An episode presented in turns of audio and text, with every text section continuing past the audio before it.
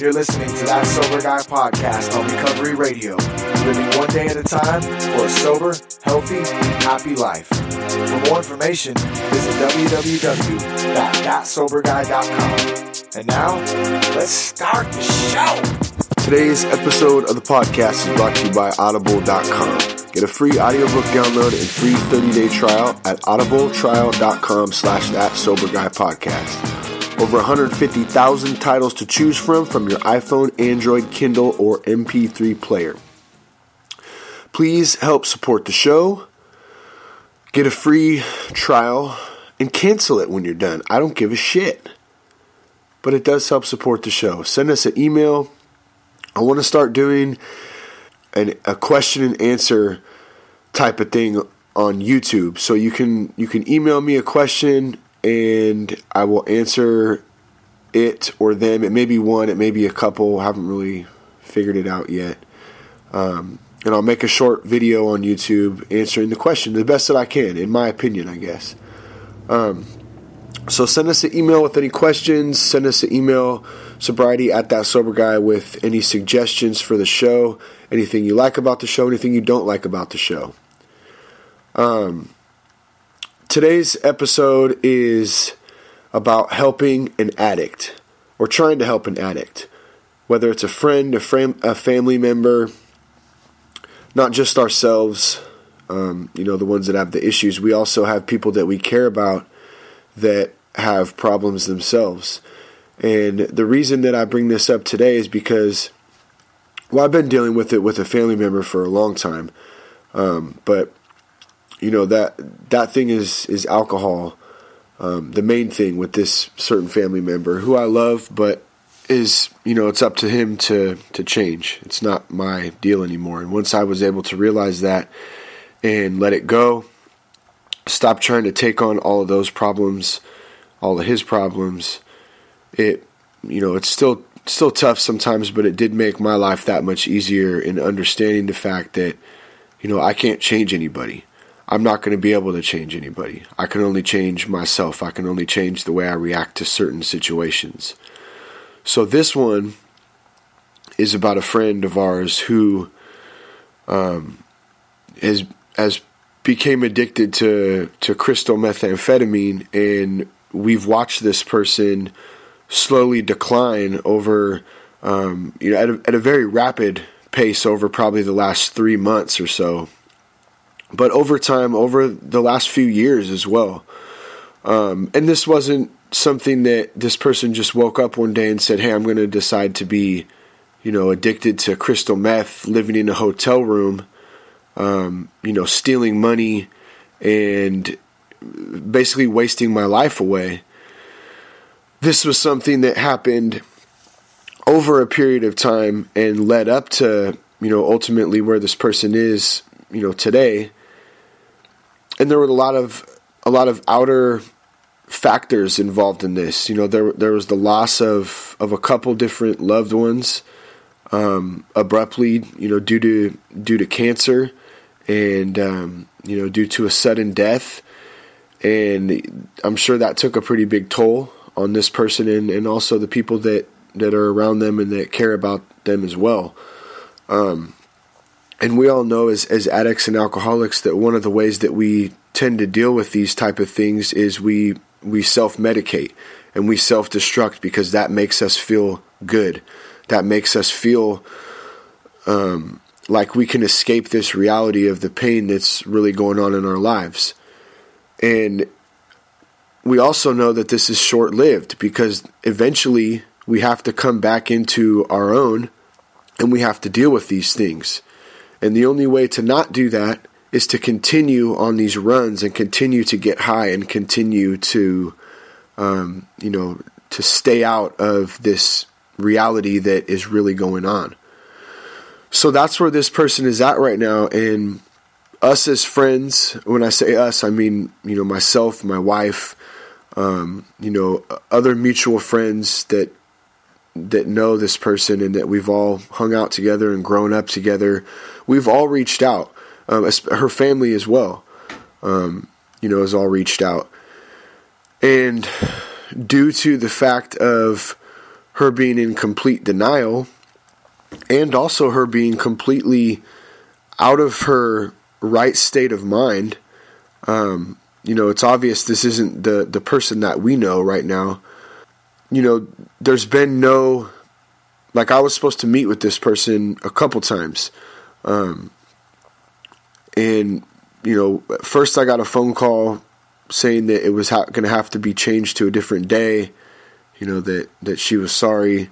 And then on Friday, uh, we were supposed to meet again and I didn't even get a phone call this time. It was just a no a no show, a no call, no nothing. So she's definitely hiding. She's definitely running from you know facing the facts of where she's at, and she doesn't want help. And and I guess what I'm getting at is this goes back to when when this episode first started. What I said was.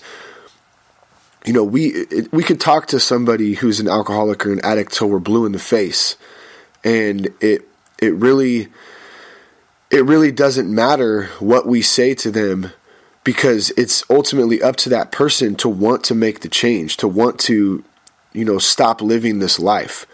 Because those of us who, who are addicts and alcoholics, we know damn well it's a hard life to live.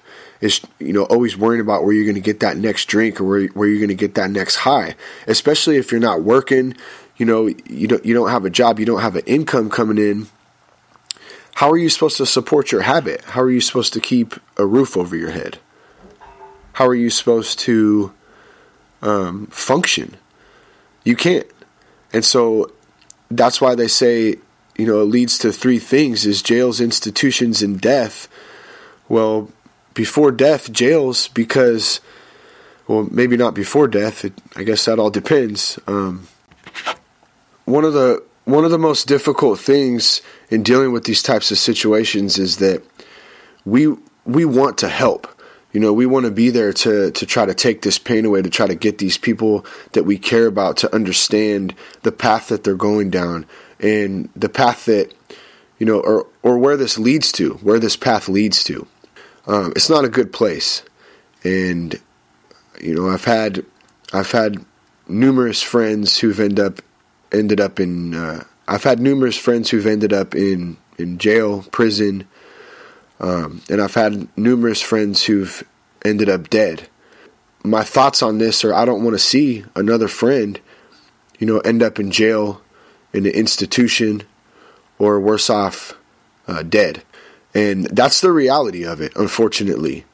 And we need to start talking about the reality of these situations um, openly because we do care. And and the more that we you know the more that we try to act like these things don't exist or that they're not happening uh, the worse they get.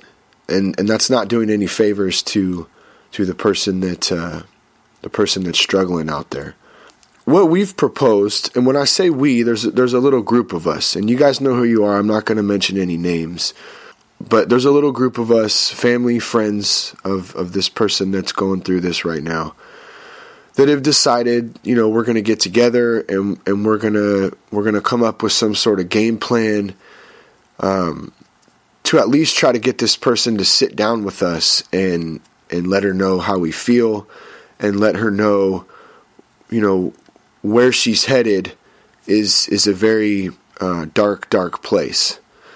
Uh, and obviously not in those not in those words. I mean, we're going to try to do it as supportive as possible. Um, but like I was saying, that doesn't mean anything really. Um, we can only do what we can do. It's ultimately up to the person to want to make the change. Um, you see, when I when I was using you know drugs and alcohol, still people could have told me all day long that I needed to to check myself. I needed to slow down a little bit. I needed to um, take a break. And I told them to fuck off. Mind your own business. I am fine. I got this shit under control. And we always think we have it under control until you wake up one day and you don't know where the fuck you are or who the fuck you are. Now, um, a friend last night I talked to, she made a good point. She said she was scared for this person and that and that uh, you know that that this drug and many drugs, but especially the crystal methamphetamine, it it's the devil and it steals your soul. And a lot of people don't come back from it. And that's a that's a tough thing to face. Now there are people who do come back from it. So so I mean there, there's always it can go both ways. But I mean at the stage it's at right now, you never know. You don't know if we're going to get this person back from I haven't heard this person, but from what I have heard from our friends who have talked to her or heard her, is that she sounds terrible and that she doesn't sound like herself.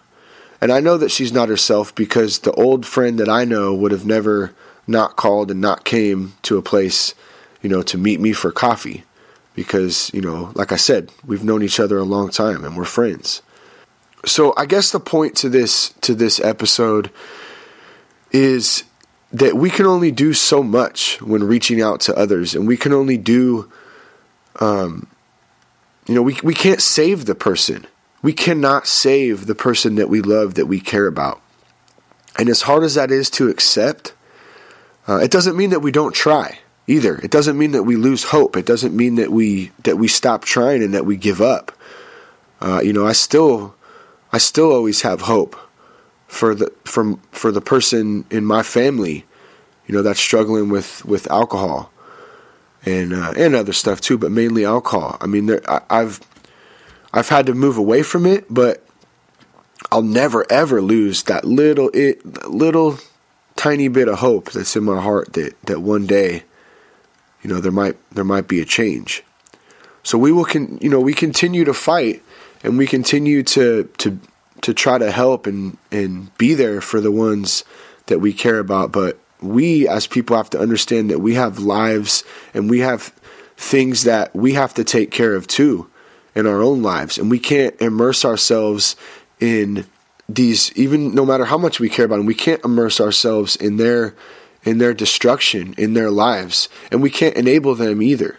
That was another good point that another friend that I talked to last night said I'm not to I'm not to enable her to do this. You know, uh, she knows that I'm I'm here for her if she needs anything.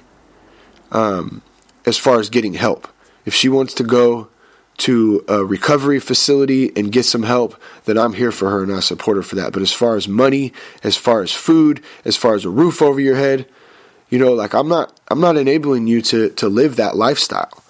And that's got to be one of the hardest things to do to somebody that you love is to basically cut them off. Um, and and I know that it is. It's it's not an easy thing to do because there's guilt involved. You you tend to feel guilty. I think that's a natural, um, you know, that's a natural feeling, especially to someone that you care about. But we have to realize that that guilt is not.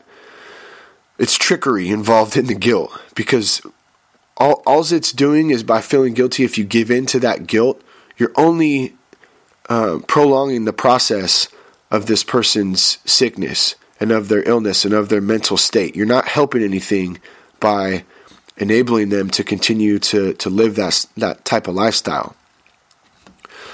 Um, you know, I just, it's, oh man, I don't even know what to say sometimes on these, on, you know, on this situation alone because it, it is such, it's such a tough one.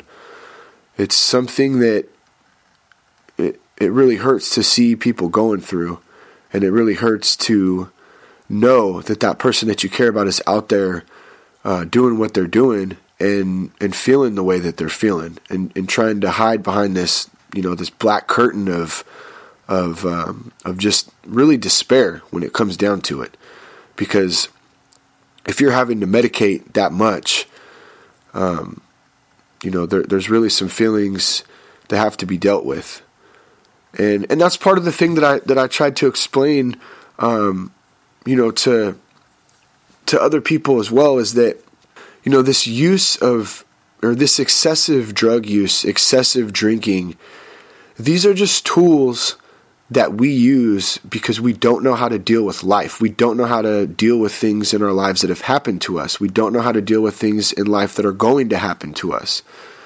So the easy out, the easy thing to do is to leave that state of reality that we're in and let our mind go elsewhere. And we do this by getting high or by getting drunk. Um, you know, and this is it's a dead end road because eventually you're going to have to come down. Eventually you're going to have to face these demons. You're going to have to face these things in life that are affecting us. And if you don't have the tools to do that, then how the fuck are you going to deal with anything? You know, you're not. You're going to run right back to that to that alcohol, right back to that drug that you were using.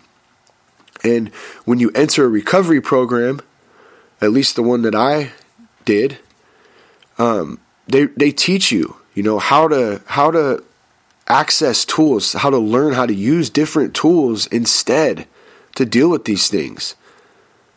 And you know, the only thing I can recommend if if you have somebody out there struggling, you know, don't give up hope. Uh, don't stop fighting. Don't immerse yourselves where where it you know affects your life. You need to live your own life too, and you need to understand that um, you know you can only do so much. But it's there's always hope. You know, there's always a chance that one day that person could wake up and you know finally decide, hey, I'm tired of this shit. I'm tired of living this life. That's what I did. I woke up one day and I said, you know, I'm fucking sick and tired of living this way. This is not me. And I went and I got help.